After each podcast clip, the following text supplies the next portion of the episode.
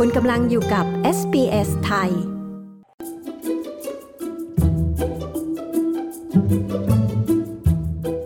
ผู้เชี่ยวชาญต่างกล่าวว่า วัคซีนต้านสองสายพันธุ์ที่รับมือได้ ทั้งเชื้อไวรัสต้นกำเนิดของโควิด -19 และเชื้อสายพันธุ์โอมิครอน อาจเป็นตัวเปลี่ยนเกม หรือเป็นสิ่งที่พลิกสถานการณ์ได้ และออสเตรเลียอาจได้รับวัคซีนเหล่านี้มาฉีดให้ประชาชนได้ในอีกไม่ช้าโมเดอร์นาเพิ่งได้รับอนุญาตจากคณะกรรมการควบคุมดูแลผลิตภัณฑ์ ด้านสุขภาพของออสเตรเลีย ให้ยื่นขออนุมัติชั่วคราวสำหรับวัคซีนต้านสองสายพันธุ์ ให้ใช้ฉีดได้ในออสเตรเลีย คุณฮันนาควาน และคุณและคุณไรยันแทมเมอร์ ผู้สื่อข่าวของ SBS News มีรายงานเรื่องนี้ ดิฉัน ปริสุทธ์สดใส SBS ไทย เรียบเรียงและนำเสนอค่ะ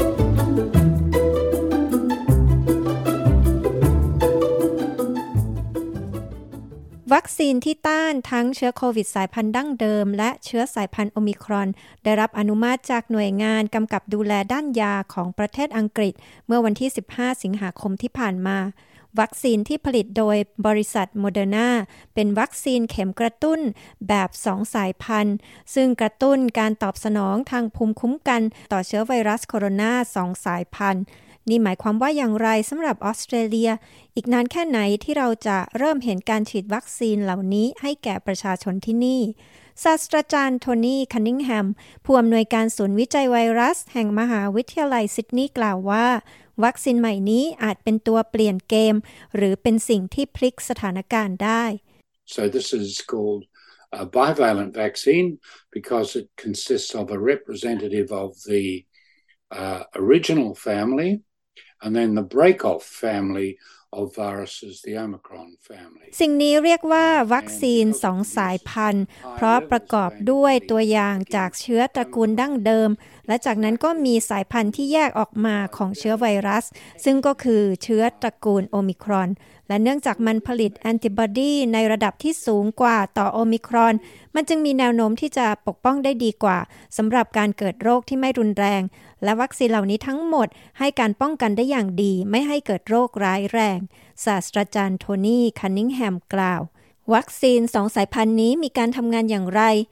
ในแต่ละโดสของวัคซีนคือครึ่งหนึ่งหรือ 25 ไมโครกรัม พุ่งเป้าไปยังเชื้อสายพันธุ์ดั้งเดิม และอีกครึ่งหนึ่งพุ่งเป้าไปยังเชื้อสายพันธุ์โอมิครอน So it includes both the what we call the ancestral um,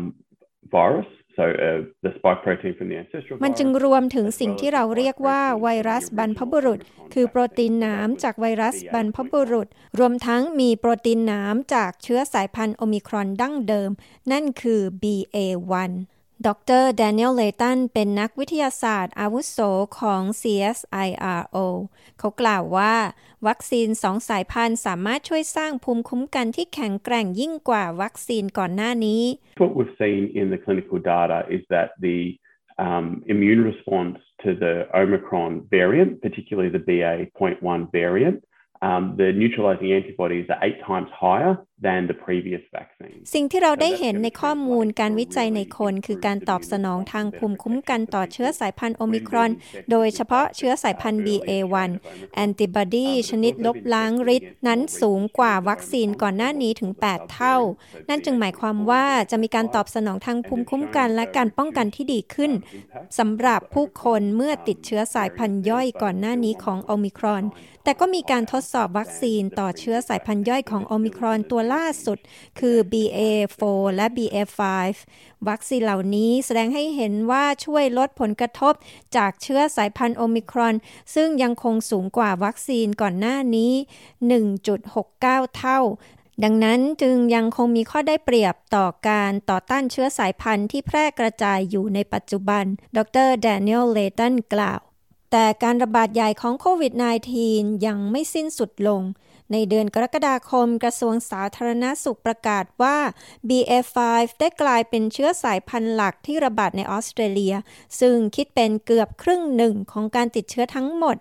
และจากการแพร่ระบาดของเชื้อโควิดที่อยู่ในระดับสูงทั่วโลก ดรเลตันกล่าวว่าจำนวนของเชื้อสายพันธุ์ต่างๆ ที่เราพบยังคงสูงอยู่ So what that means for vaccine manufacturers is that they're always going to be behind the eight ball and they're going to struggle to keep up. ดังนั้นสำหรับผู้ผลิตวัคซีนนี่จะหมายความว่า พวกเขาจะยังคงตามหลังเชื้ออยู่เสมอ และต้องพบกับความยากลำบากที่จะตามพวกมันให้ทัน ผมเดาว่าเมื่อเราควบคุมการระบาดใหญ่ได้ คือเมื่อประชาชนทั่วโลกเริ่มมีภูมิคุ้มกันในระดับพื้นฐาน ซึ่งสามารถเริ่มป้องกันการติดเชื้อได้มากขึ้น เมื่อนั้นเราก็จะไม่มีการระบาดใหญ่อีกต่อไป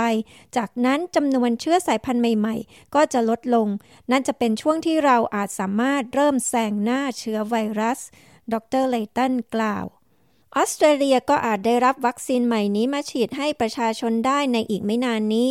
ดรเลตันกล่าวว่าการอนุมัติในอังกฤษเป็นแรงจูงใจให้ออสเตรเลียปฏิบัติตาม In Australia, both Pfizer and Moderna have that sort of provisional clearance for these um, bivalent vaccines. ในออสเตรเลียทั้งไฟเซอร์และโมเดอร์นาได้รับอนุญาตชั่วคราวสำหรับวัคซีนสองสายพันธุ์เหล่านี้แล้ว สิ่งที่เรียกว่าการกำหนดชั่วคราวหมายความว่า ผู้ยื่นคำขอมีเวลา 6 เดือนในการยื่นขออนุมัติชั่วคราวจากองค์กรที่มีอำนาจในตลาด ดังนั้นในออสเตรเลียคาดว่าเราจะได้เห็น 2 บริษัทนี้ยื่นขออนุมัติสำหรับวัคซีนนี้ภายในไม่กี่เดือนข้างหน้า ดรเลตันกล่าว เมื่อไรที่เราจะเริ่มเห็นการฉีดวัคซีนเหล่านี้ให้ประชาชนในออสเตรเลีย ศาสตราจารย์โทนี่คันนิงแฮมแห่งมหาวิทยาลัยซิดนีย์กล่าวว่า จะต้องใช้เวลา 100 วันในการผลิตวัคซีนชนิดใหม่นี้ และนั่นเป็นขีดจำกัดโดยทั่วไปที่หน่วยงานที่ปรึกษาด้านวัคซีน และองค์การอนามัยโลกได้ยึดเป็นแนวทางปฏิบัติโมเดอร์นากล่าวว่าบริษัทสามารถผลิตวัคซีนได้ภายในกำหนดเวลาดังกล่าว เช่นเดียวกันกับบริษัทไฟเซอร์ สำหรับการเริ่มฉีดให้ประชาชนนั้น ศาสตราจารย์คันนิงแฮมกล่าวว่าขึ้นอยู่กับแต่ละประเทศ In Australia, it's a two-step process. Uh, the TGA looks uh, carefully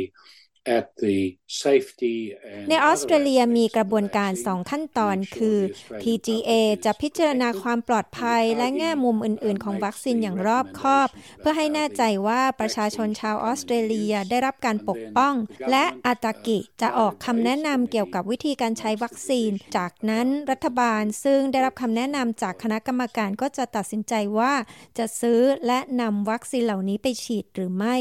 ศาสตราจารย์คันนิงแฮมอธิบาย เขากล่าวว่าวัคซีนแบบสองสายพันธุ์นี้จะเปิดพรมแดนใหม่สำหรับอนาคตของวิทยาศาสตร์ It is a game changer. How many uh, could you do? Uh, could you actually do a, a triple vaccine? Could you put flu and มันเป็นตัวเปลี่ยนเกม กี่สายพันธุ์ที่เราจะทำได้ เราจะสร้างวัคซีน 3 สายพันธุ์ได้ไหม จะสร้างวัคซีนที่ต้านทั้งไข้หวัดใหญ่และโควิดในเข็มเดียวได้ไหม และผมคิดว่าเราอาจได้เห็นตัวอย่างเหล่านี้ในอนาคตเช่นกัน ใช่ มันเป็นก้าวย่างต่อไปข้างหน้าอย่างไม่ต้องสงสัยเลยศาสตราจารย์คันนิงแฮม ผู้อำนวยการศูนย์วิจัยไวรัส แห่งมหาวิทยาลัยซิดนีย์กล่าวทิ้งท้าย ต้องการฟังเรื่องราวน่าสนใจแบบนี้อีกใช่ไหม ฟังได้ทาง Apple Podcast Google Podcast Spotify หรือที่อื่น ๆ ที่คุณฟัง podcast ของคุณ